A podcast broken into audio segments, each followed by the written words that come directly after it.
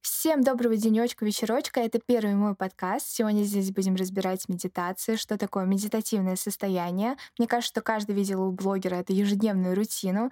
А насколько она полезна и нужна ли в нашей обычной жизни, все будет здесь. Немного расскажу о себе. Я практикую медитацию уже как год, поэтому мне настолько хотелось поделиться своими experience ами, что я чувствовала на протяжении этого года, и почему я все таки решила, что да, эта медитация должна быть частью моей рутины. Разделим наш подкаст на две части. Первая — почему нам нужна медитация, а вторая — как понять, что ты правильно медитируешь, а не спишь. Каждый из нас попадает в такую ситуацию, когда ставки 50 на 50, ты не знаешь, как поступить, ты идешь и к другу и просишь советы, и в книжках где-то читаешь, и в поисковиках, и не можешь разобраться, какой истинный путь тебе действительно нужен. А дело в том, что все зависит от тебя, от твоего внутреннего ощущения, насколько ты этого действительно хочешь. Благодаря медитациям ты остаешься наедине с собой и можешь погрузиться именно в свой внутренний мир. Теперь мы можем перейти ко второй части.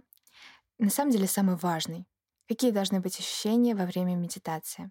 Как только мы закрываем глаза, у нас идет череда мыслей, мы цепляемся за одну, приходит вторая. Хочу сказать, что это норма. В дальнейшем мысли будут медленнее, и они не будут казаться такими навязчивыми. Все благодаря тому, что есть несколько путей, как вы можете переключить свое внимание. Первый — это дыхание.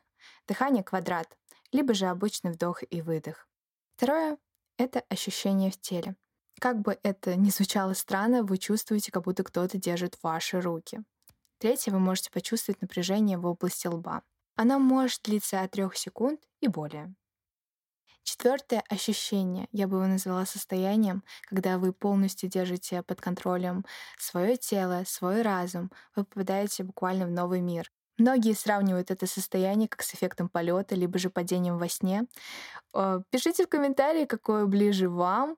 А я завершаю свой подкаст. Всем хорошего настроения и всего самого позитивного.